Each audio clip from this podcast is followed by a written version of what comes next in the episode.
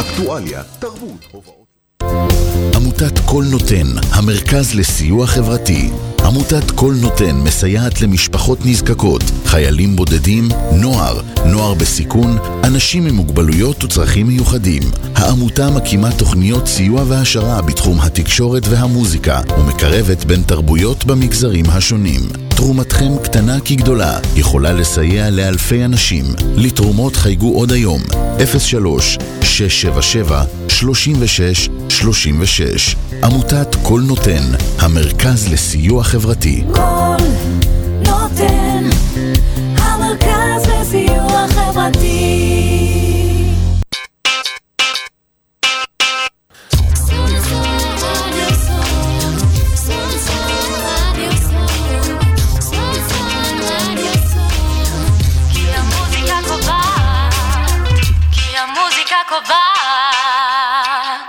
מדינת ישראל חוגגת עצמאות.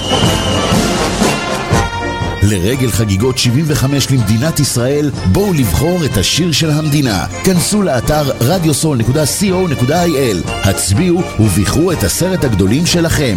וביום רביעי, 26 באפריל מהשעה 2 בהגשת שמוליק מושקוביץ, נביא את המצעד בשידור חי ונבחר את השיר של המדינה. רדיו סול מצדיע לאנשי הביטחון והרפואה ומאחל לעם ישראל חג עצמאות שמח.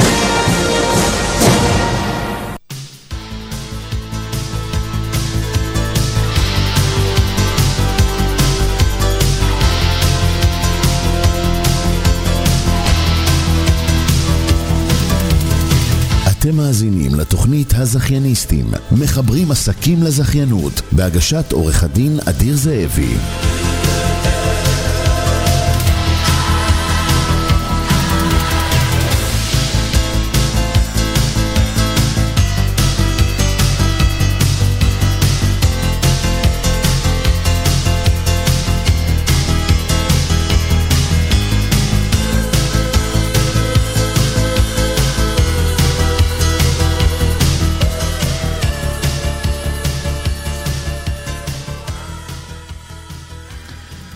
יום ראשון, 11 בבוקר, שבוע טוב, אנחנו הזכייניסטים פותחים איתכם ועבורכם את שבוע העסקים. אני עורך דין אדיר זאבי, אני מייסד ובעלים של משרד עורכי דין שמתמקד בליווי משפטי לעסקים, החל משלב ההקמה ועד לשלב האקזיט, בייצוג רשתות זכיינות וזכיינים ובמשפט עסקי מסחרי. והיום בתוכניתנו, בתוכניתנו, שימו לב, התרחבות וצמיחה של עסקים של עסקים, אמרתי, שמעת את זה? יפ. התרחבות וצמיחה של עסקים באמצעות סוגים שונים של עסקאות מקומיות ובינלאומיות, נבחן שאלות רבות בנושא, ביניהן מה ההבדל בין עסקה לרכישת פעילות לבין עסקה לרכישת מניות? מהי עסקה להקמת מיזם משותף? עסקה בינלאומית, מהי ומה מייחד אותה לעומת עסקה מקומית? שכפול עסקים קיימים לכדי רשתות, כיצד, מתי ועל מה חשוב להקפיד? אה, האם יש מקום לנהל משא ומתן בעסקה מול חברת ענק או מול חברה גלובלית? על השאלות האלה ועוד נשיב לכם כאן היום בזכייניסטים. אז אם אתם רוצים, מעוניינים להקים עסק חדש בזכיינות או שלא בזכיינות, או מעוניינים להרחיב את העסק הקיים שלכם לרשת, וגם אם אתם רוצים להפוך את העסק שלכם לרשת בינלאומית, זכיינים פוטנציאליים, קיימים, גם אתם רלוונטיים, כמובן כל אלה, התוכנית הזו היא בשבילכם. אנחנו בזכייניסטים מנגישים לכם את כל המידע שאתם רוצים וצריכים לדעת על החיבור הנכון בין עסקים לבין זכיינות. מתארחת אצלי בתוכנית אורחת אה, מופלאה, חברה טובה שלי, עורכת הדין קרן קפל שמואלי, שהיא שותפה מייסדת במשרד גלאון קפל שמואלי, שמתמחה במשפט עסקי מסחרי, בדגש על עסקאות בינלאומיות. מה העניינים, קרן? מעולה, מעולה, תודה, אדיר. איך את מרגישה? אני בטוב. התחיל השבוע. שבוע חדש, אנרגיות טובות, כיף להיות פה. יופי. אז שומעים אותך מעולה ורואים אותך ואת uh, סבבה לגמרי. Uh, וניתן איזה גילוי נאות שאנחנו חברים כבר uh, לא מעט זמן ועובדים ביחד ולקוחות משותפים וכו' וכו'. אני ממש ממש שמח שאת כאן, אבל לטובת אלה שלא מכירים אותך, אולי תספרי קצת על עצמך. מי את, קרן? אוקיי, אז אה, עורכת דין קרן קפל שמואלי, אני שותפה מייסדת במשרד עורכי דין גלאון קפל שמואלי. יש לי 18 שנות ניסיון, אה, אני מאוד מחוברת לעולם העסקי, יש לי תואר ראשון נוסף בכלכלה ותואר שני במנהל עסקים. אני מכהנת כיו"ר ועדת חברות של אה, מחוז מרכז בלשכת עורכי מהמם. הדין. אני מרצה אה, בכל מיני פורומים בימי עיון והשתלמויות לעורכי דין. בעולם החברות כמובן, אני מרצה בקורסים להכשרת דירקטורים. אני גם עושה עסקים בעצמי, לביתי, אני משקיעה באופן פרטי, גם בנדל"ן, גם בארץ וגם בחו"ל, בעסקאות הון סיכון, רכישת מניות בעסקים שמעניינים אותי. אה, אבל אולי הכי חשוב, ולפני הכל, אני אימא לשלושה ילדים מופלאים, לירי, רני ורומי. אה, אני מאוד אוהבת אה, מוזיקה וספורט, ובשמונה שנים האחרונות אני מקפידה להתאמן בקרוספיט, ואני לומדת כל יום על בשרי שהכל אפשרי. יפה לך. לומדת על בשרך תרתי משמע. כן. יפה, יפה. וואו, איזה... כמה, כמה אשכולות להחזיק, כמה כדורים, וואו, כל הכבוד. תודה. ספרי רגע על המשרד שלכם, שלך ושל אה, עורך דין אור. אז את המשרד אה, הקמנו, הקמתי לפני 12 שנים ביחד עם שותפי עורך דין אור גלאון. המשרד ממוקם בתל אביב, הוא משלב באמת בין העולם העסקי, עולם הנדל"ן ועולם דיני המשפחה, סכסוכי משפחה וירושה.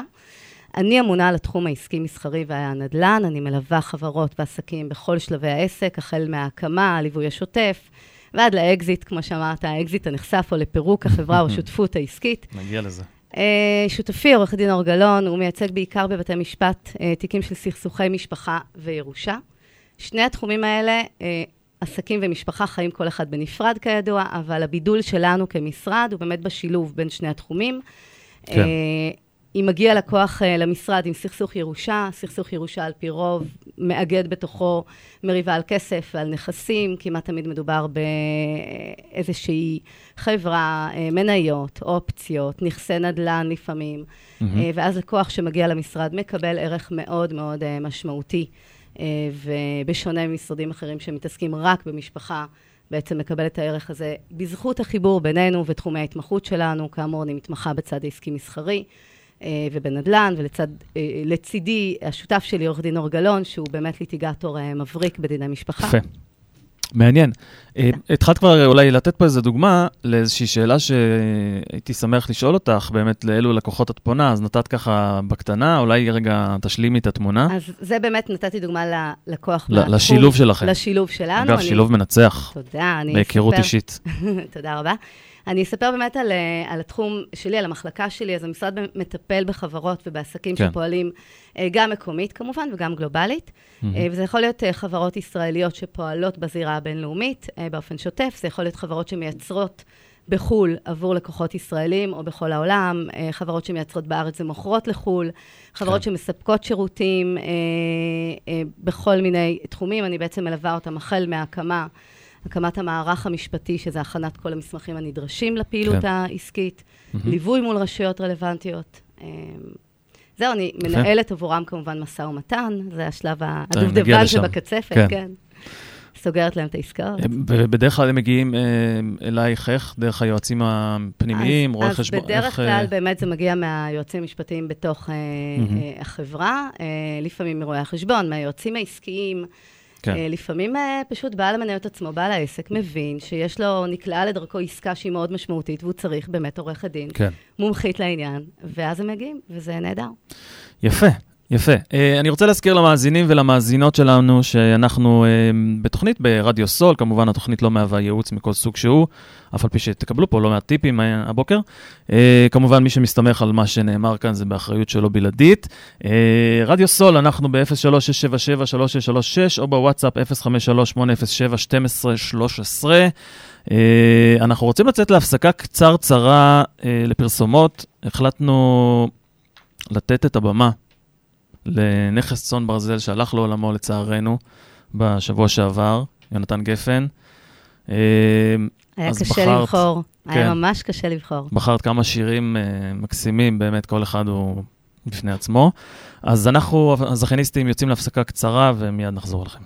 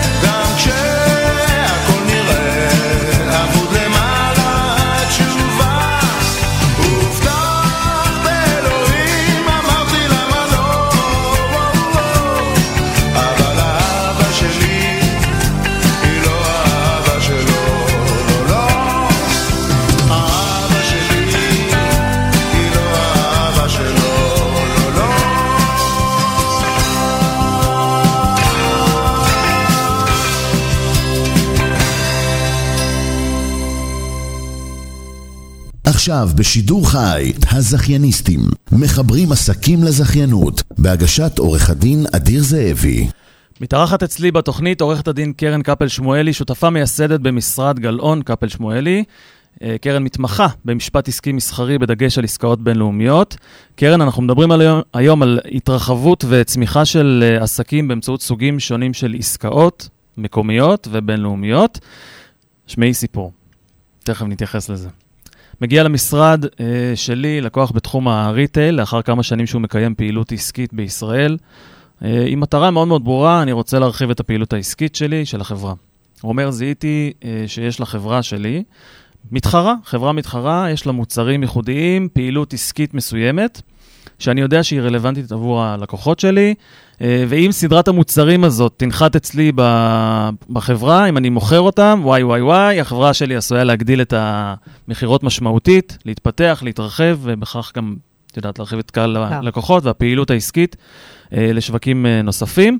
עמדו בפני הלקוח, כמו שאנחנו ניתחנו בניתוח ראשוני, שתי אפשרויות. אפשרות ראשונה, החברה שלו תרכוש את הפעילות מאותה חברה מתחרה. אפשרות שנייה, החברה תרכוש את המניות של אותה חברה מתחרה.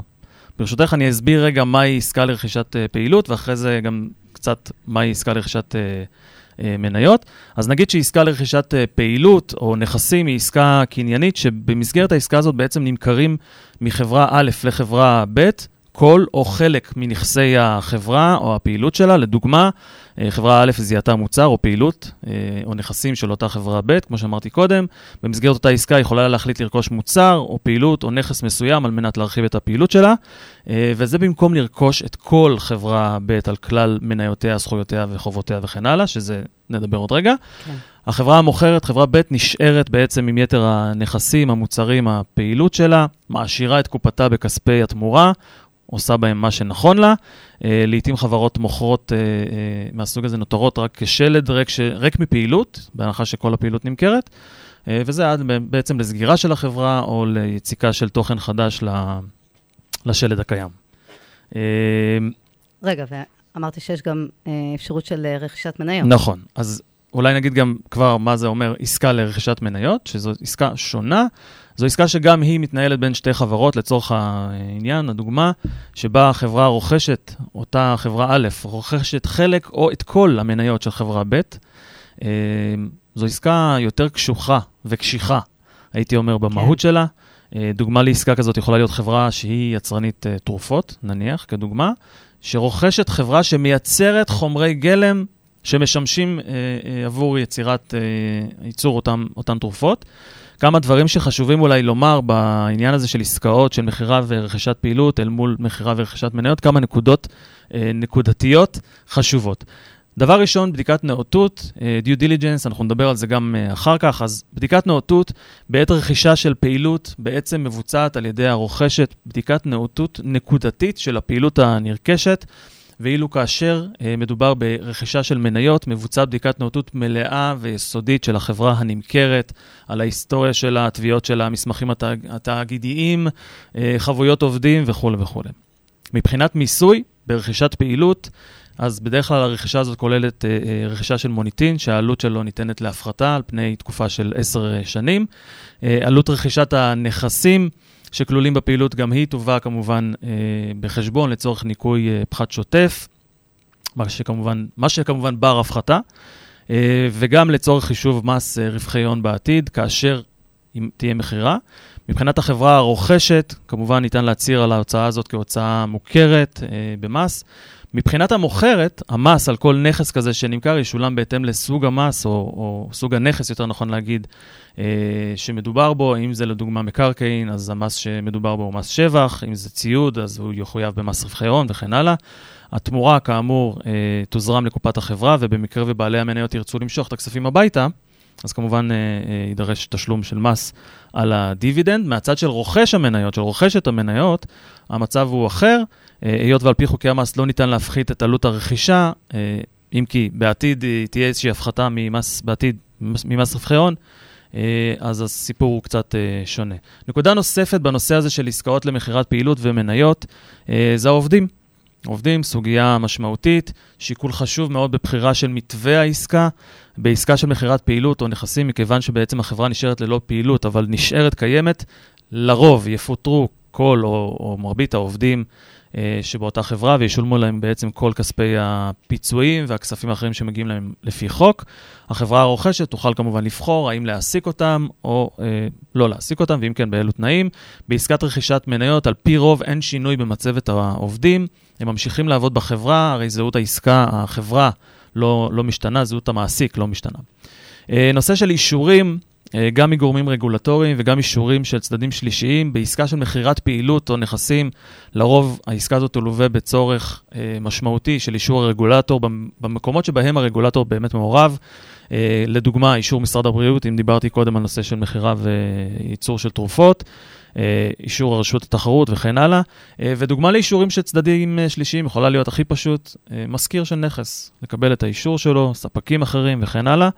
אה, צריך גם להדגיש שהאישורים האלה נדרשים, היות ומדובר בנושא של מכירת פעילות, בהחלפה של ידיים, אה, להבדיל ממכירה של מניות, ששם הידיים לא מתחלפות, הבעלות לא משתנה. אה, אגב, זה לא אומר שלא צריך אישורים של צדדים שלישיים ורגולציה, אבל ייתכן שהסיטואציה תהיה טיפה שונה.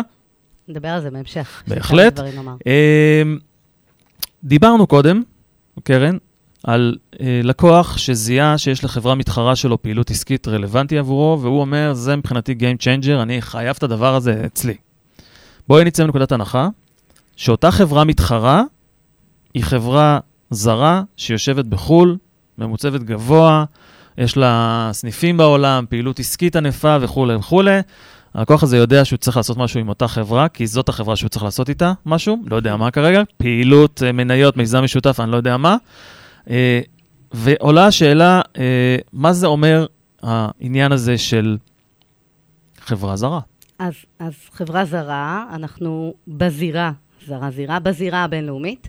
בזירה הזרה. כן, ואנחנו, מה שנקרא, בעסקה בינלאומית. אז מה עסקה בינלאומית? בואי ניתן רגע איזה מילה. בדיוק, אז צריך רגע להבין. אז כמובן, אם נפשט את הדברים, עסקה בינלאומית, כל עסקה בין שני uh, צדדים, uh, בה כל צד שוהה, שוהה במדינה אחרת, זו עסקה בינלאומית. כן.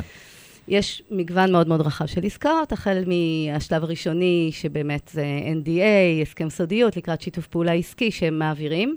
גם זו עסקה בינלאומית, כן, עסקה פשוטה מאוד, אבל כן. אם אני רגע מסבירה, אה, ועד להסכמים יותר מורכבים, הסכם למתן שירותים שחברה אחת מספקת ללקוחות שלה בחו"ל, הסכם שיווק והפצה, שאנחנו מכירים שיצרן מתקשר כן. עם אה, מפיץ מקומי להפיץ את הסחורה מעבר לים, mm-hmm. הסכם למתן רישיון. Uh, וכמובן, דיברת על זה, רכישת פעילות עסקית, רכישת מניות, מיזוגים, כן. רכישות, אקזיט. אני רוצה לשאול אותך, כעורכת דין שמתמחה בעסקאות בינלאומיות, באמת הרבה מאוד שנים של ניסיון של עסקאות בינלאומיות, נכון. החל מהקטנות והפשוטות, so called, נכון. עד למורכבות מאוד. במה עסקה בינלאומית מיוחדת לעומת עסקה מקומית? כן. נניח עסקה בישראל אל מול עסקה בין ישראל לאירופה. כן. אז uh, עסקה זו עסקה, ובעסקה בינלאומית יש עוד דברים שצריכים להתייחס אליהם. אז קודם כן. כל, הבדלי תרבות, זה ברור. כן. תלוי מול מי אנחנו עומדים. אה, עסקה מול ארה"ב שונה לגמרי לעסקה מול אירופה, ועסקה מול המזרח שונה לגמרי. Mm-hmm. כמובן, השפה שונה, אני לא דוברת את כל השפות, זה נעשה באנגלית. אה, לא? אה, לא, אבל, אה, אבל גם שם okay. אוקיי. לפעמים, אתה יודע, מבטא וכולי, זה דבר שצריך רגע לתת עליו את הדעת, להיות בקשב אחר, mm-hmm. לחשוב איך מנהלים את המשא ומתן באיזה אה, כן. טכנולוגיה וכולי, שזה יהיה באמת מאוד ברור וקריא. עדיף לראות לפעמים ולא רק לעשות קונפרנס קול, אלא באמת לעבוד... במרחב הפיזי. כן. בדיוק. כן. Mm-hmm. ואז יש להוסיף, להוסיף דינים מאוד מאוד ייחודיים שאנחנו פוגשים רק בעסקאות בינלאומיות, כמעט ולא פוגשים אותם uh, בעסקאות פה בארץ, אף על פי שלפעמים צריך, אבל זה פחות מקובל. אני מדברת על, uh, uh, כדי לתת לך דינים למאזנים. בטריטוריה הספציפית. נכון. מתכוונת, אז, כן. וגם שנוגעים לעסקאות שהן באמת... תוכלי uh, לתת דוגמאות? בינלאומ... בינלאומיות, כן. אז אני מדברת על דיני uh, הגנת הפרטיות שהתפתחו בשנים האחרונות, כן. uh, ובעיקר mm-hmm. מאוד מאוד מפותחים באירופה, באירופה, כל מה שנקרא... נקרא GDPR, נשמע כמו איזה קללה, אבל לא, זה דיני הגנת פרטיות של אירופה. Mm-hmm. סעיפים שנוגעים להגבלות סחר בינלאומי, שלא תמיד מותר לנו לעשות עסקה עם כל צד. כן. בטח בטח חברות שמעסיקות אה, ומתקשרות עם אה, נותני שירותים בכל העולם. הנושא הזה מאוד מאוד קריטי, מאוד כואב. אני מכירה את זה באופן אישי מהלקוחות שלי. כן. סעיפים שנוגעים למניעת הלבנת הון, אמנות למיניהם, אמנת כן. וינה וכולי, אה, דיני עבודה כמובן, גם מיסוי. סעיפים שנוגעים למיסוי ול transfer pricing, אה, מחירי העברה, פתאום נכנסים כן. פנימה להסכמים האלה, מה שאנחנו לא מכירים בעסקאות אה, מקומיות. אגב, זו נקודה מעניינת, המחירי העברה, אולי נעשה על זה תוכנית פעם. אוקיי, קדימה. צריך להזכיר, אה, אה, או, או לשאול אולי, אני אשאל את זה אחרת, צריך להכיר את כל הדינים האלה? זאת אומרת, אני מניח שיש עוד, את יודעת, הרבה מאוד דינים טריטוריאליים, תלוי באיזו מדינה אנחנו עובדים. נכון. מה, מה עושים עם זה הדבר מה הזה? עושים? אז אה, מתוקף הניסיון שלי, אני כמובן נחשפת, יש כמה וכמה דינים שכבר חוזרים על עצמם, ואני מכירה במהלך השנים ומתפתחים, אז כמובן שאני מכירה אותם, אבל אה, נכון, יש גם כל הזמן מקום אה, ללמידה, כן. אה, ויש סעיפים שפתאום אה, מכניסים לי אותם בתוך החוזה, ואני הולכת רגע שנייה לדוקטור גוגל, פותחת את החוק וקוראת אותו ולומדת על מה מדובר. לפעמים ההתחייבויות בתוך החוזה, בתוך ההסכם, הן אה, לא ניתנות בכלל אה, גישור. אני לא מוכנה שהלקוח שלי ייקח על עצמו התחייבויות מהסוג הזה. ואז צריך באמת להיות מאוד יצירתי ולראות איך לא לפוצץ את העסקה, אלא להתגבר על הדבר הזה. אני אתן לך דוגמה. כן. אה, חברה שאני מייצגת באחת העסקאות, חברה ישראלית, מול יצרן לציוד רפואי בחו"ל. החברה שאני מייצגת מלווה, נותנת בעצם שירותי רגולציה לא- לאותה חברה. אה, ואני דרשתי במסגרת המשא ומתן, קיבלתי שם סעיף עב כרס אה, בנושא של אה, התחייבות לפרטיות, ואפרופו GDPR וכל הדברים האלה. כן. אני דרשתי פשוט מאוד בתוך ההס- ההסכם, מחקתי את הסעיף הזה, כתבתי, כמובן באנגלית, בניסוח מתאים, שהחברה הזרה מתחייבת שלא להעביר בכלל אלינו מידע אישי ופרטי על אותם לקוחות, אה, ובעצם בצורה הזאת אה, מנעתי את, את הכפיפות של הלקוח שלי בכלל לאותם דינים. כן, יפה. אה, וזה, וזה עבר, זה אל בסדר תסבכו גמור. אותנו. בעצם החברה נכון, הזרה, אני לא צריכה את זה אמרת להם בכלל. במילים שון- פשוטות, אל תסבכו אותנו, אל תעבירו אל לנו מידע שאנחנו לא רוצים הזה. אה, לראות. בדיוק. וככה יפה. פתרנו את זה, כן. יפה.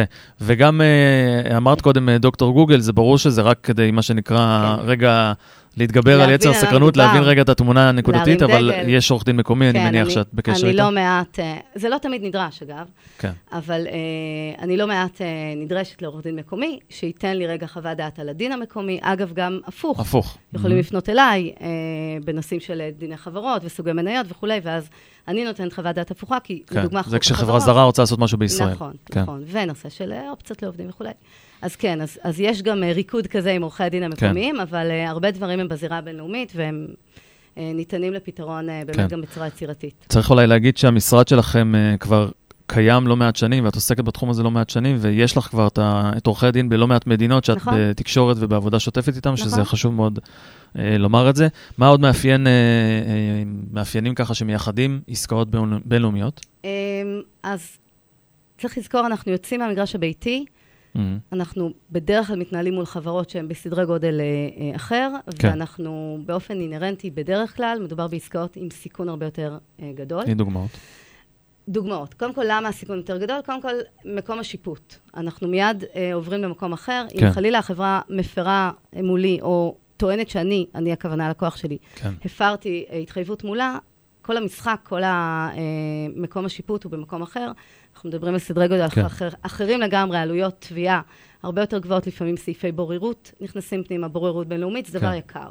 צריך לקחת את זה בחשבון, חלק מסיכוני עסקה. כן, מה המגרש שמשחקים בו. נכון. אם וכאשר זה דו- מגיע דו- דבר לליטיגציה. כן. נוסף, תחשוב על זה שכשהחברה מולי, אני אתן סתם דוגמה, אני אזרוק כרגע לקהל המאזינים, אינטל העולמית, אם חלילה אה, לקוח שלי עושה איזושהי הפרה Mhm. אה, מולה, ובטעות מגלה איזשהו מסמך אה, סודי, או מעביר אה, מידע לצד אחר, ו- וכן, מפר חוזה, הנזק הפוטנציאלי שאנחנו מדברים על חברה מול אינטל, הוא uh, גדול וענק לעומת uh, שאנחנו בזירה המקומית פה, Mhm. ולכן בתוך ההסכמים האלה חייבים להיות סעיפים שנוגעים להגבלת אחריות וסעיפי שיפוי.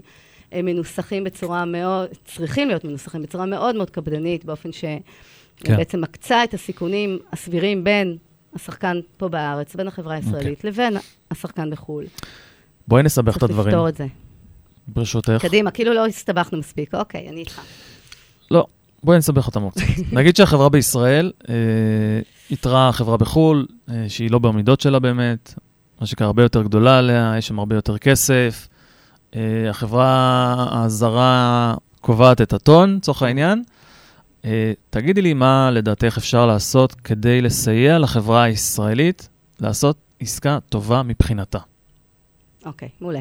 אז בעצם אתה מעלה פה עוד מאפיין של עסקה בינלאומית, שזה אה, יחסי הכוחות מהמם. בין שני הצדדים. כן, אה, ולפעמים באמת זה המצב בפועל, נתתי דוגמא את אינטל העולמית. לפעמים זה רק התחושה הסובייקטיבית של הלקוח, כן. שפתאום במגרש אחר, ו... שפה זרה וחברה אחרת, חברה שיש לה סניפים בעולם וכולי, אז הוא רק מרגיש את זה, זה לא תמיד נכון. אבל כן. אה, זה ככה, הרבה פעמים. ישראל היא מדינה קטנה, הכלכלה שלנו יחסית קטנה. אה, סיכון שלקוח ישראלי פה מוכן לקחת, הוא לא, הרבה פעמים לא דומה, ל, אה, דיברנו על זה, לסיכון שחברה בחו"ל עלולה להינזק. מהמם. זה בא לידי ביטוי גם במשאבים אה, שיש לכל חברה אה, לצ... שמקצים לצורך אה, העסקה, אה, באופן ניהול המשא ומתן. אה, כמובן, דיברתי קודם על פוטנציאל הנזק שזה יכול לגרום לצד השני. כן. קודם כל צריך להיות מודעים לזה ולטפל בזה אה, ולהקשיב, להבין אה, מה אה, כואב ללקוח. אני תמיד אוהבת לדבר בדוגמאות, אז אני אתן לך דוגמה. אה, לקוח אה, שלי, שאני ליוויתי, אה, חברה ישראלית טכנולוגית, שייצרה בעצם אה, שוק עניין, אה, זאת אומרת מוצר עם קניין רוחני מאוד אה, ייחודי. כן. קיבלה הצעה מאוד מפתה אה, מחברה גלובלית בינלאומית להקים אה, מיזם משותף. Mm. ושדובר בעצם על להקים איזושהי פעילות משותפת או חברה משותפת עם אותה חברה אה, גלובלית כן. אה, בחו"ל, ענקית.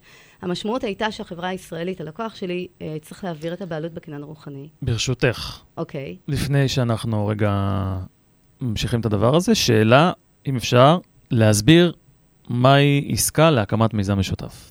אה, אוקיי, נכון. אז עסקה להקמת מיזם משותף, מה שאנחנו מכנים joint venture, כן. אה, מתרחשת בדרך כלל בין שתי חברות, או שני עסקים פעילים, מבוססים כבר, כשכל צד בעצם מביא לשולחן את הנתח מהפעילות שלו, את הספציאליטה שלו, אני קוראת כן. לזה ככה, מהמם. איזושהי יכולת עסקית מסוימת, במטרה ליצור באמת פעילות אה, עסקית חדשה, משותפת, מוצר חדש משותף, כן. מה שנקרא את הכי טוב. אחד זה- ועוד זה- אחד שווה שלוש כזה. בדיוק, כן. מטורף. מהמם. צריך להבין שלהבדיל מעסקת מכירת פעילות או מכירת מניות שהזכרת קודם, אנחנו מדברים פה על אה, עסקה שהיא יותר מורכבת, זה קצת כמו חתונה לאורך זמן, כן. כי הצדדים מתקשרים... בחתונה אנחנו יודעים שזה דבר מורכב. מורכב מאוד, הצדדים מתקשרים במטרה להפעיל עסק ביחד. מהמם. אה, והנקודה הקריטית, התחלתי לדבר על זה קודם, בעסקאות האלה, בדרך כלל נוגעות לקניין רוחני. כשיש לצד אחד קניין רוחני, אה, גם לשני הצדדים, וכל צד מביא אותו אה, למיזם המשותף, מהמם. המשמעות היא שהבעלות בקניין הרוחני המשותף הופכת להיות של שני הצדדים כן, גם יחד. ואתה החדשה. חולק את הנכס הכי יקר מהמם. שלך, כן. פתאום עם אה, חברה אחרת, ובטח ובטח זה רציני וכואב כשמדובר בחברה זרה, ואתה גם מרגיש שמדובר באיזה ענקית אה, שהיא לא במידות שלך. אימא'לה ואבא'לה. אימא ואבא. נכון. אני חוזר, אם ככה, לעניין ה- אה, יחסי הכוחות בעסקאות בינלאומיות, ולדוגמה שאת נותנת, שנתת, אה, של אותו לקוח שמקבל את ההצעה המפתה הזאת לחבור לחברה גלובלית, להקים מיזם משותף. תכלס, תגידי, מה נתת לו שם? מה ייעצת לו? כמובן בלי שמות וזה, אבל זה נורא מעניין. אז, אז כי היה זה תכלס, מה, לא הולכים לישון בשקט בלילה עם הדבר הזה, נכון, נכון? הוא באמת אז- לא ישן בשקט, ואני זיהיתי את זה. אז היה משא ומתן מאוד מאוד ארוך, והרגשתי שאנחנו בטנגו, אני הולכת צעד קדימה, הוא מושך אותי שניים אחורה, ו... סקובידו. סקובידו, ובאמת, לקח לי, אתה יודע, בשיחות עם הלקוח, באמת להבין איפה הבטן הרכה שלו, ואז. הבנתי. הוא מאוד מאוד חשש, אה, זו הייתה אגב חברה אה, משפחתית, הוא הקים אותה בעשר אצבעות, כן. 20 שנה אחורה, הוא מאוד מאוד חשש שהקניין הרוחני שלו, אה, מה שנקרא, יוצא מידיו ועובר לחברה זרה, אה, וזה סיכון שהוא לא מוכן לקחת, בתוך ה- כל הנסיבות האלה שתיארתי. אז הוא אומר לך, אני פח- אני- אני פוחד. כן, מה עושים? לא, ב- אתה יודע, גברים, אה, זה לא באמת אומרים את זה. הוא לא אומר את זה במילים כאלה.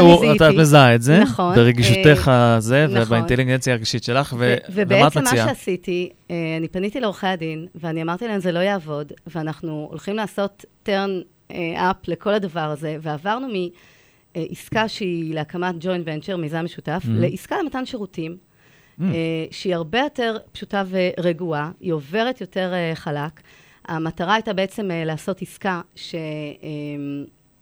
שהלקוח שלי בעצם נותן, עושה איזשהו פיתוח ונותן זכות שימוש, לייסנס, כן. מאוד מוגדר, מאוד Mhm. מצומצם, למטרה מאוד ספציפית, אה, במוצר החדש, בקניין רוחני החדש, ובצורה הזאת הבעלות בקניין רוחני נשארה בבית, אצל הלקוח שלי, ורק זכות השימוש ניתנה למקומות אה, מאוד מסוימים.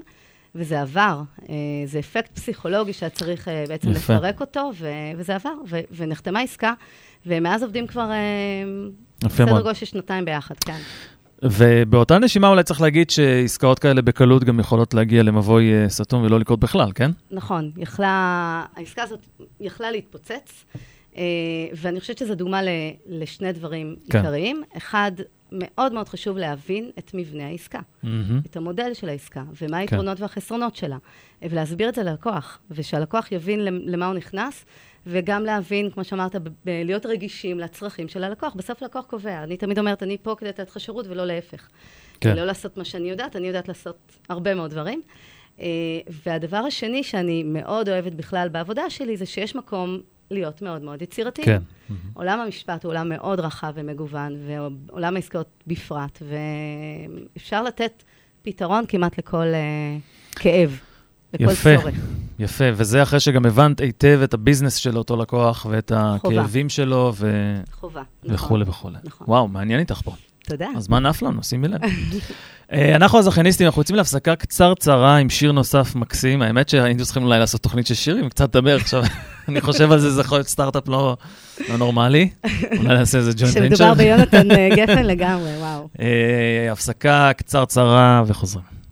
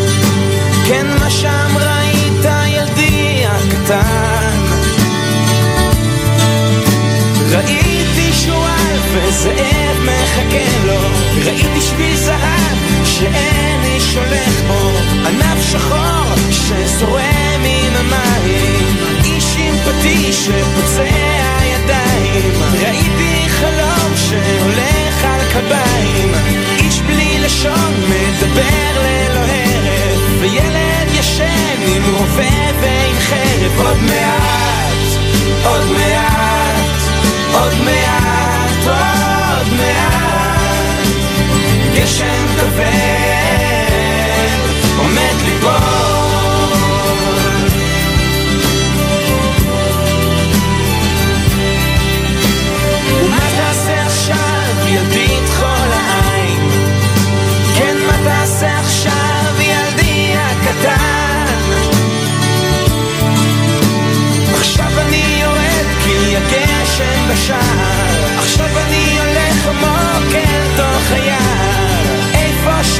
שיש אנשים בלי ידיים והחרא עולה שם הוא מציף את המים. ויונים מתות מכוסות עלי זין. ופנים של תליין מסתכלות מכל בית. שם הכל מכוער ולנפש אין ערך הצבע השחור והאפס הוא מלך. ואני רוצה לספר ולנשום ולחשוב את זה. להביא את זה הנה שכולם יוכלו לראות את זה. לעמוד לבדי מול הים בו טבעתי להכיר את השיר שידעתי ושרתי עוד מעט, עוד מעט, עוד מעט, עוד מעט.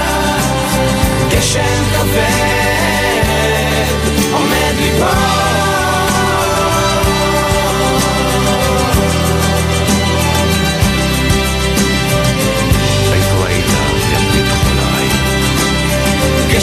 Café.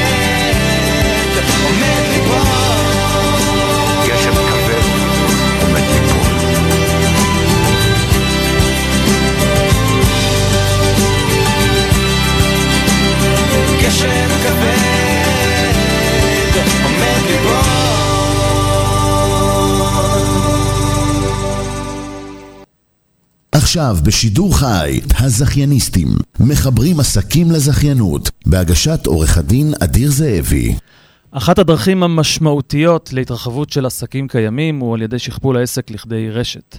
זו יכולה להיות רשת חנויות שמוחזקות בבעלות פרטית, ויכולה להיות רשת מזכה, שסניפי הרשת בעצם מוחזקים ומנוהלים בידי אה, זכיינים תחת נהלי הרשת. קיימים גם מודלים משולבים של רשתות שהסניפים שלהן מוחזקים במשותף על ידי הרשת עצמה ועל ידי הזכיינים. אה, שואלים אותי הרבה על מה חשוב להקפיד כשמחליטים להקים רשת מזכה, אז אני אתן כמה נקודות קטנטנות קצרצרות. קודם כל, זכיינות היא העתקה של קונספט ולכן, קונספט, ולכן חשוב להקפיד בין היתר על הדברים הבאים. הדבר הראשון זה הוכחת הקונספט. זיהינו שסניף אחד עובד, השאלה היא אם נוכל להוכיח שהקונספט יעבוד כרשת. צריך לוודא שיש לבעל העסק מספיק ותק בתחום שלו, לפני שהוא אה, בוחר ומחליט לשכפל את הקונספט. הדבר השני זה הגנה משפטית. זו אחת השאלות וההמלצות הראשונות שלי שאני נותן ללקוחות. תייצרו הגנה משפטית על הנכסים שלכם. אני בעיקר מדבר, אפרופו מה שדיברנו קודם, על הקניין הרוחני. אה, ובתוך העניין הזה שצריך לזכור שבעל הרשת בעצם נותן לזכיינים שלו את הרשות להשתמש בנכסים שלו, ביניהם גם הקניין הרוחני. אה, בעל רשת שלא דאג להגנה נאותה על הקניין הרוחני עלול להסתבך אחר כך עם תביעות של זכיינים שנתבעו על ידי צדדים שלישיים שטוענים שהקניין הרוחני בכלל שייך להם והוא לא שייך לבעלים של הרשת. סיפור שרצוי לא להיות בו. דימן, אה, דרישה, האם בכלל יש למוצר הזה, או לשירות הזה, אה, דרישה ברמה של שכפול עכשיו במסות של עשרות או מאות סניפים. רגולציה, נקודה סופר חשובה שצריך לבדוק אותה, אם יש דרישות מיוחדות מצד הרגולטור שעשויות אה, להיות להן השפעה על היכולת להתרחב ולהקים סניפים נוספים, גם בהיבטים של זמן, כדאיות כלכלית, כלכלית וכולי.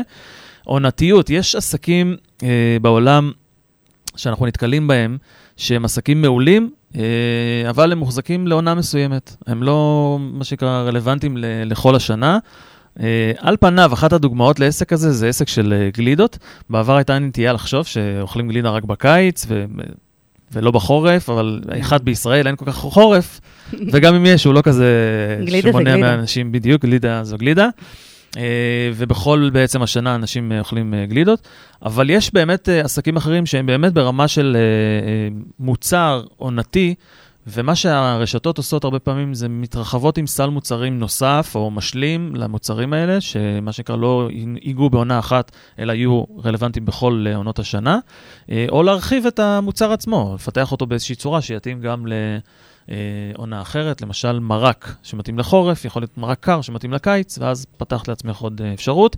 אה, תקציב, הקמה של רשת היא הקמה של עסק אה, לכל דבר ועניין, זה דורש השקעה, צריך לוודא שיש מספיק תקציב להשקעה הזאת, אה, לוודא שיש צוותי כוח אדם מתאימים, בניית נהלים, בעלי מקצוע, מטה שתומך את הרשת, הספקים שיהיו אה, מתאימים וכולי וכולי. והדבר האחרון שמדבר עליו אחד ההורים והתומים בתחום של אה, זכיינות, גרג נייטן קוראים לו, הוא מדבר על מנהיגות. בעל הרשת צריך להיות לידר, אמיתי אבל, כזה שהזכיינים באים ומתייעצים איתו ומדברים איתו, והוא לוקח אותם לעבר ההצלחה, והוא גם יודע לתת להם סטירה כשצריך ולטיפה כשצריך מהצד השני. קרן, דיברנו קודם על עסקאות מסוגים שונים, אה, שאחד המאפיינים הוא פערי הכוחות בין הצדדים. Uh, השאלה שלי אלייך, שהיא תמיד מעניינת אותי, אגב, גם כעורך דין, להסתכל רגע על הצד השני ולהבין את השאלה הזאת, אבל בטח ובטח שהיא שאלה מעניינת גם את הצופים והצופות. האם בכלל יש מקום לנהל משא ומתן בעסקה מול חברת ענק, יכולה להיות חברה ישראלית, או מול חברה גלובלית? כן. אז חד משמעית כן. יש מקום. חד משמעית כן. חדשות הטובות שיש מקום לנהל משא ומתן. יש מקום, ותמיד זה מגיע. קיבלתי הסכם, בא אליי לקוח, קיבלתי הסכם. יש פה מה לעשות? תגידי, מה, זה, זה נראה לי סטנדרטי שלהם, זה גם, זה חברה בחו"ל, אין, אין, אז בטח שיש, בטח okay. כן. ובטח. Uh, ומה שאנחנו עושים, אני עושה, ביחד עם uh, ניתוח, ה, מה שנקרא הסוואט, החוזקות והחולשות של הלקוח, okay. כן. מי הוא, איך הוא מוצב, מי המתחרים שלו וכולי, אני נוהגת לעשות גם משהו דומה, תחקיר קטן uh, על הצד השני לעסקה, כדי להבין uh, בעצם את יחסי הכוחות האמיתיים בעסקה. כן. uh, ולא סובייקטיביים של הלקוח, ואיך הצד השני ממוצב בשוק, מי הלקוחות שלו, מי המתחרים שלו, מה האלטרנטיבות שלו, okay. ומה בעצם הסיבות האמיתיות בבסיס העסקה. אני הרבה פעמים שואלת את הלקוח, למה הוא רוצה אותך? לא תמיד הלקוח יודע לענות על זה, ואנחנו עושים איזושהי עבודת אה, רגליים כדי להבין את הדבר הזה. זה סופר חשוב. יפה. וזה נותן המון כוח בניהול של המשא ומתן. בואי ניתן דוגמה. בטח. אנחנו אה, באנשי- אנחנו אנחנו בענייני דוגמאות. דוגמאות, כן, יש בלי סוף, תודה לאל. אז אה, לקוחה אה, שלי, חברה ישראלית, שעסקה בתחום התמלול. היא קיבלה הצעה מחברה טכנולוגית זרה לשיתוף פעולה עסקי. בעצם להתקשרות בעסקת שירותים, החברה הזרה רצתה לח- לחדור לשוק בארץ, כשמה שהיה לה זה מערכת של, מערכת לומדת, Machine Learning. Mm. היא הייתה זקוקה להטמעה של מסה קריטית של אה, חומרים, אה, הקלטות בעברית, כן, כדי להשתפר וככה לחדור לשוק. יפה. אה, לקח לנו זמן רגע להבין את זה, לחדד את הנקודה הזאת ביני לבין הלקוח. אה, בנקודה, במקרה הזה הלקוח דווקא ידע את זה, אבל הוא לא הבין עד כמה זה משמעותי לי וכמה כוח זה נותן לי במשא ומתן. כן. אה, ההבנה הזאת אה, באמת אה, נתנה לי יתרון גדול, ובסופו של דבר אה, הצלחתו, הצלחתי ללחוץ בנקודות הקריטיים כדי להשיג את העסקה הזאת אה, ללקוח. זה היה ווין ווין לגמרי. יפה מאוד. דיברנו על עסקאות מסוגים שונים, בסופו של דבר, פעמים רבות החלום הזה של היזם או של הבעלים של החברה, הוא שחברה גדולה, את יודעת, מקומית או זרה, תראה אותו כאטרקטיבי מבחינתה, תציע לרכוש אותו, מה שאנחנו מכנים עסקת אקזיט. אה, למצוא את עצמנו מתחת לעץ קוקוס, אה, כן, למרגלות ה... מעבר למה שדיברנו, האם יש משהו מיוחד שאנחנו רוצים לומר דווקא על עסקת אקזיט?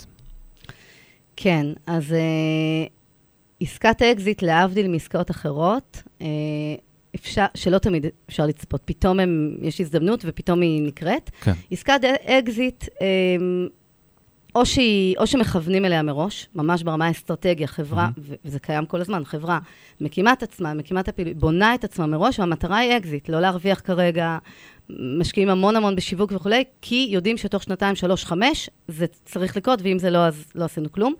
אה, אז בין אם זו חברה כזאת, ובין אם זו חברה אה, שהיא פתאום מריחה שמישהו, חברה זרה, מתעניינת בה, אה, חייבים לעשות, להיערך מראש לדבר הזה. כן. חברה שרוצה לקנות חברה אה, אחרת, חברה פה בארץ, בודקת אותה. עושה עליה אה, שתי וערב, מה שאנחנו קוראים לזה due diligence, גם מבחינה פיננסית, כלכלית, עסקית, בטח בטח משפטית. אה, בודקים את כל המסמכים ואת כל ההתקשרויות המשפטיות אה, של החברה הנרכשת, עם הלקוחות, עם הספקים, עם העובדים, עם נותני השירותים. אה, והבדיקה הזאת אה, אה, היא קריטית, היא כוללת אה, גם את ה... אה, סעיפים אה, חוזיים בתוך ההסכמים, מה אפשר לעשות, איפה, מה מרחב התמרון בתוך העסקה, כן. בתוך החוזה. אה, כמובן, אם יש מחלוקות משפטיות, איומים בתביעות. ומה שאני הולכת להגיד עכשיו, זה תמיד נכון לבעל עסק לעבוד מסודר, אבל בטח ובטח כשאתה מכוון למכירה כזאת, או שאתה מריח שיש כבר אה, חברה זרה, הדברים האלה לוקחים זמן ממילא. אז מאוד, זאת הזדמנות מעולה, לסדר כן. את כל המסמכים, לסדר את מה שחסר, לוודא שאין מגבלות חוזיות מול הלקוחות, לעבור על ההסכמים, לתת לעורך דין כמובן, לעבור על ההסכמים עבורכם, לראות שהכל כן. תקין, שאין אה, הגבלות של העברת מידע, אין הגבלות של פרטיות, אין העברות של העברת אה, שליטה. גם אם מוכרים מניות, דיברת על זה קודם, נכון. לפעמים בתוך כן. ההסכם יש איסור על העברת אה, אה, שליטה בחברה. כן. אה, ואז זה אומר שגם עסקת מניות יכולה להיות מסוכלת במקרים כאלה, וצריך לפתור את זה מראש. זה יכול להיות בהסכמים מול אה, לקוחות, מול ספ... לקוחות נכון. משמעותיים, מול ספקים משמעותיים נכון. וכן הלאה. נכון. את בעצם אומרת אה, לעשות אה, due diligence בתוך הבית, לפני שעושים לך due diligence. נכון, כדי לבוא מוכן, לא להיות יפה. מופתע. אה, אני רוצה רגע להגיד מילה על נושא של יבוא רשתות בינלאומיות לישראל וייצוא של רשתות ישראליות לחו"ל. אפרופו, תראי איך הדברים מתחברים לנו. אני בימים האלה מלווה לקוח שמעוניין לייבא לישראל רשת אה, בינלאומית. זו עסקה שמשלבת למעשה את כל הדברים שדיברנו עליהם. זה גם החלטה של יזם להתרחב על ידי ייבוא של פעילות עסקית חדשה. אה, זה גם רשת מזכה, ככה שאותו יזם יהפוך להיות כאן בישראל זכיין מאסטר של הרשת הבינלאומית. זכיין מאסטר, המשמעות שלו זה שמעבר לזה שהוא זכיין לכל דבר ועניין, הוא גם הופך להיות מזכה. זאת אומרת שיהיו לו זכייני uh, משנה באותה טורי, טריטוריה שהוא uh, קיבל את ההסכם. Uh, באופן ספציפי העסקה הזאת משלבת גם התחברות עם שותפים. תכלס, בסופו של דבר, זאת עסקה בינלאומית לכל דבר ועניין, מקופלים אליה כל השיקולים והקריטריונים שדיברנו קודם, דין זר, סמכות שיפוטית, פערי יחסי כוחות, you name it, וגם הנושא של לוקליזציה, של התאמה של הרשת שהוא מייבא לשוק המקומי. אני אתן לך דוגמה מעולם אחר שאת בוודאי מכירה, אחת הרשתות ההמבורגר הגדולות, עשתה התאמה של חלק מהמנות כאן לישראל, והייתה, אחת המנות הייתה, לא זוכר בדיוק איך זה היה, זה סוג של שווארמה כזאת, אגב, זה לא היה כזה טעים. אה, אבל אה, את מבינה את הרעיון של הלוקליזציה. שוב, תגידי, מה האתגר המרכזי שאת מזהה בעסק שלך? זה נורא מעניין אותי, כי אנחנו, שוב, יש לנו איזה אה, השקה מסוימת, לא מעט דברים גם משותפים. אני, יש לי את האתגרים שלי, בואי נשמע אותך, מה האתגר שלך? אני, חושבת, אה, אני נתקלת בזה כל הזמן, האתגר המרכזי. אה, נובע מפערי ידע אה, ומידע שאין בעצם ללקוחות של להבין, הלקוח. להבין ולדעת איך הוא בוחר את עורך הדין שילווה אותו בעסקה. אז איך הוא יודע שהוא יבחר בך? מה הוא צריך לעשות? אז, אז הוא, הוא, אני מאוד מאוד ממליצה באמת לעשות בדיקות ולדעת שאתה אה, בוחר בעורך דין שבאמת מתמחה בסוג העסקה שאליה אתה נכנס. כן. אם זו עסקה בינלאומית, אז uh, תעמיק בזה ותבין שאתה בוחר עורך דין שמתמחה לא סתם בעולם המסחרי, בטח ובטח לא עורך דין שלא קשור לתחום הזה, מהמם. אלא יש לו ניסיון רב, uh, 18 שנים. ב... לפחות. לפחות, בעסקאות uh, בינלאומיות. אתה יודע, הנושא הזה מאוד מאוד uh, פשוט כשאנחנו מדברים uh, בעולם הרפואה. אז uh, כשכואבת לי הברך, כואבת לך הברך, uh, אתה יודע ללכת לאורתופד, ואפילו למישהו מומחה בברכיים, ו- ולא סתם לרופא, ובטח לא uh, רופא שיניים. כן. ו- ובתחום עורכי הדין זה לא ממש ככה. זאת אומרת, יש התמחויות, אבל זה לא מוסדר כמו שצריך, וללקוח אין באמת את הידע ואת היכולת לדעת עד כמה הוא בידיים הכי מקצועיות וטובות. כן. ממש מציעה לבדוק, לשאול לקוחות, לקבל המלצות, לעבוד דרך היועצים העסקיים, רואי החשבון, כדי לקבל אה, את הידע המקצועי מספיק טוב, שאתה אה, יודע שאתה בוחר נכון את עורך הדין שלך. זה כן. ממש קריטי, קריטי לעסקה. מחיר הטעות פה הרי יקר גורל, מאוד. כן. ניכר מאוד. יש לי כמה וכמה דוגמאות, זה לתוכנית אחרת. נעשה תוכנית על טעויות של לקוחות. תגידי, יש, אה, זה יפה. את ממש יצירתית הבוקר. אמ, את מכירה את זה שהאח שלו מהטירונות הוא עורך דין, ויש לו במשפחה עורכת דין, בול, אתה? יודע כמה אני שומעת את זה? אז לקוח מתעניין וזה, והוא בודק, הוא אומר לי, בסדר, אני בודק, אני הולך זה.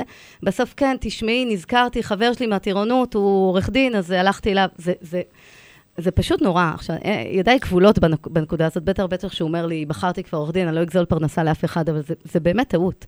אה, וזה לא נכון לבחור ככה אה, עורך דין, כן. בטח לא לעסקה שהיא כל כך משמעותית. זה נכון, אגב, להרבה מאוד תחומים, נכון. לנדל"ן, לפלילי, למשפחה, ל- ל- להרבה מאוד תחומים, וגם בעולם העסקאות שלנו, הזכיינות זו התמחות. ואוי ואבוי אם אני אעשה עסקת זכיינות, למרות שאני עורכת דין בתחום המסחרי. וגם עסקאות בינלאומיות, זאת התמחות. כן. אה, צריך להבין את זה. דיברת קודם על אחת מהפורטז שלך, שהוא ניהול המשא ומתן עבור לקוחות. אולי תתני טיפ לניהול משא ומתן. אני, אני אשמח. אה, זה מעבר לזה, ש...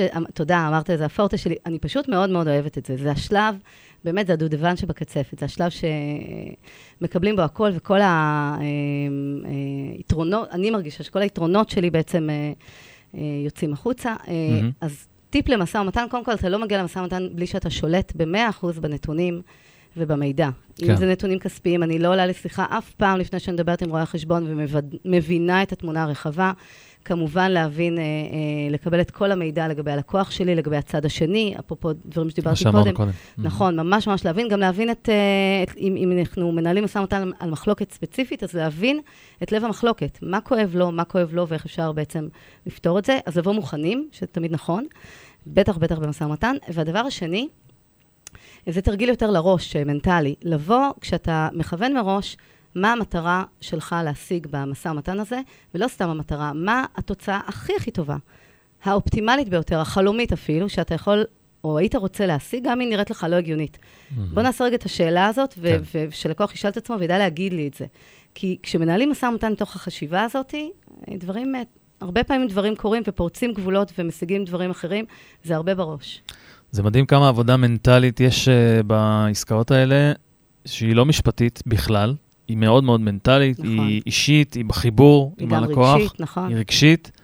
Uh, ואפרופו, את יודעת, שמדברים על יתרונות שלנו, כ... אני מסתכל עלייך, יתרונות שלך כעורכת דין בתחום שאת מתעסקת בו, בתחום הבינלאומי, עסקאות בינלאומיות, אני אומר לעצמי, זה דברים שאנחנו כאילו לוקחים אותם כמובנים מאליהם, אבל הם מאוד מאוד לא כאלה.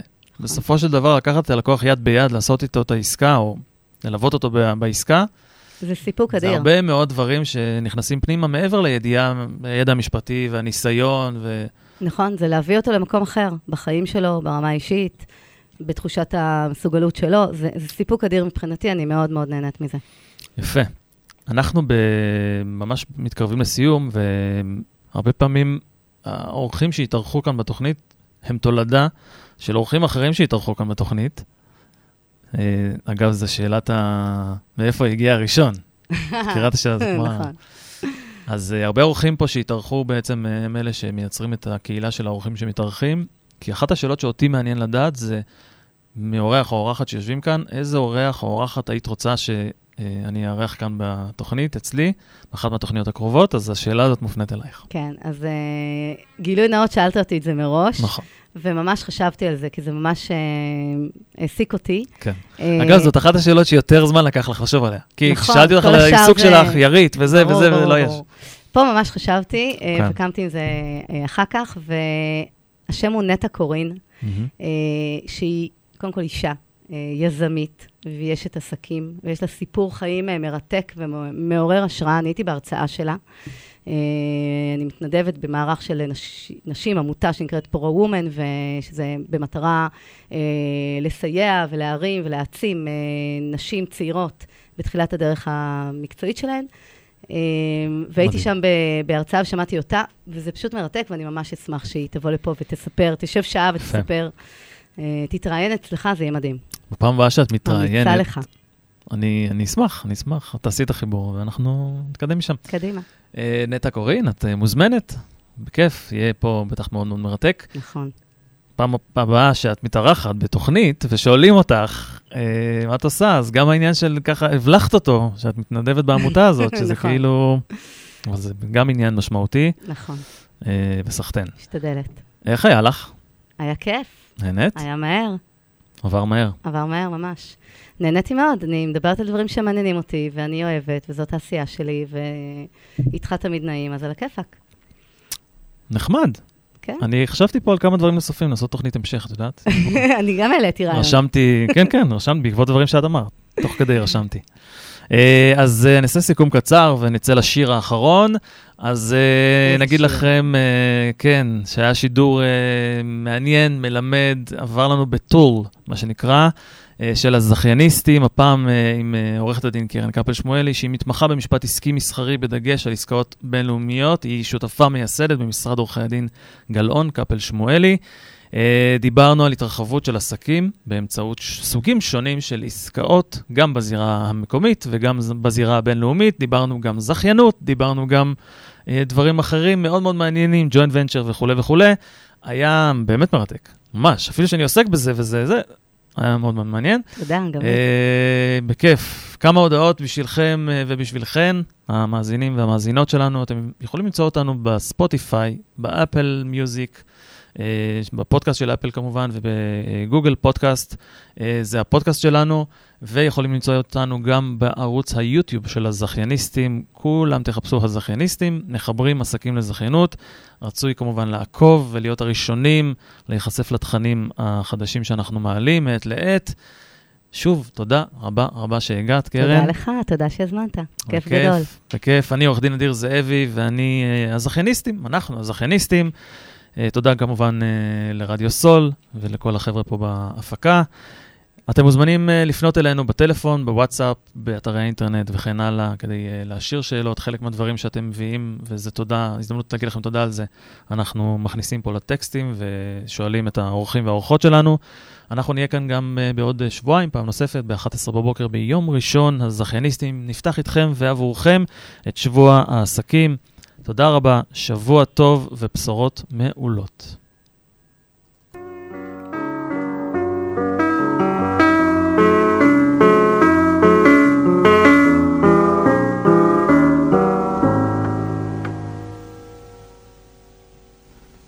הילדה הכי יפה בגן, יש לה עיניים הכי יפות בגן, וצמא הכי יפה בגן, ופה הכי יפה בגן. וכמה שמביטים בה יותר, רואים שאין מה לדבר, והיא הילדה הכי יפה יפה בגן. כשהיא מחייכת גם אני מחייכת וכשהיא עצובה אני לא מבינה איך אפשר להיות עצובה. כשאת הילדה הכי יפה בגן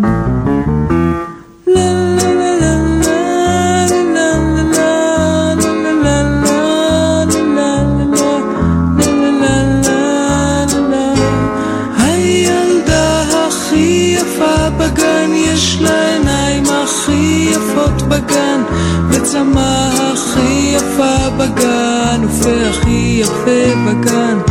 וכמה שמביטים בה יותר, רואים שאין מה לדבר, והיא הילדה הכי יפה יפה בגן. כשהיא מחייכת, גם אני מחייכת, וכשהיא עצובה, אני לא מבינה איך אפשר להיות עצובה.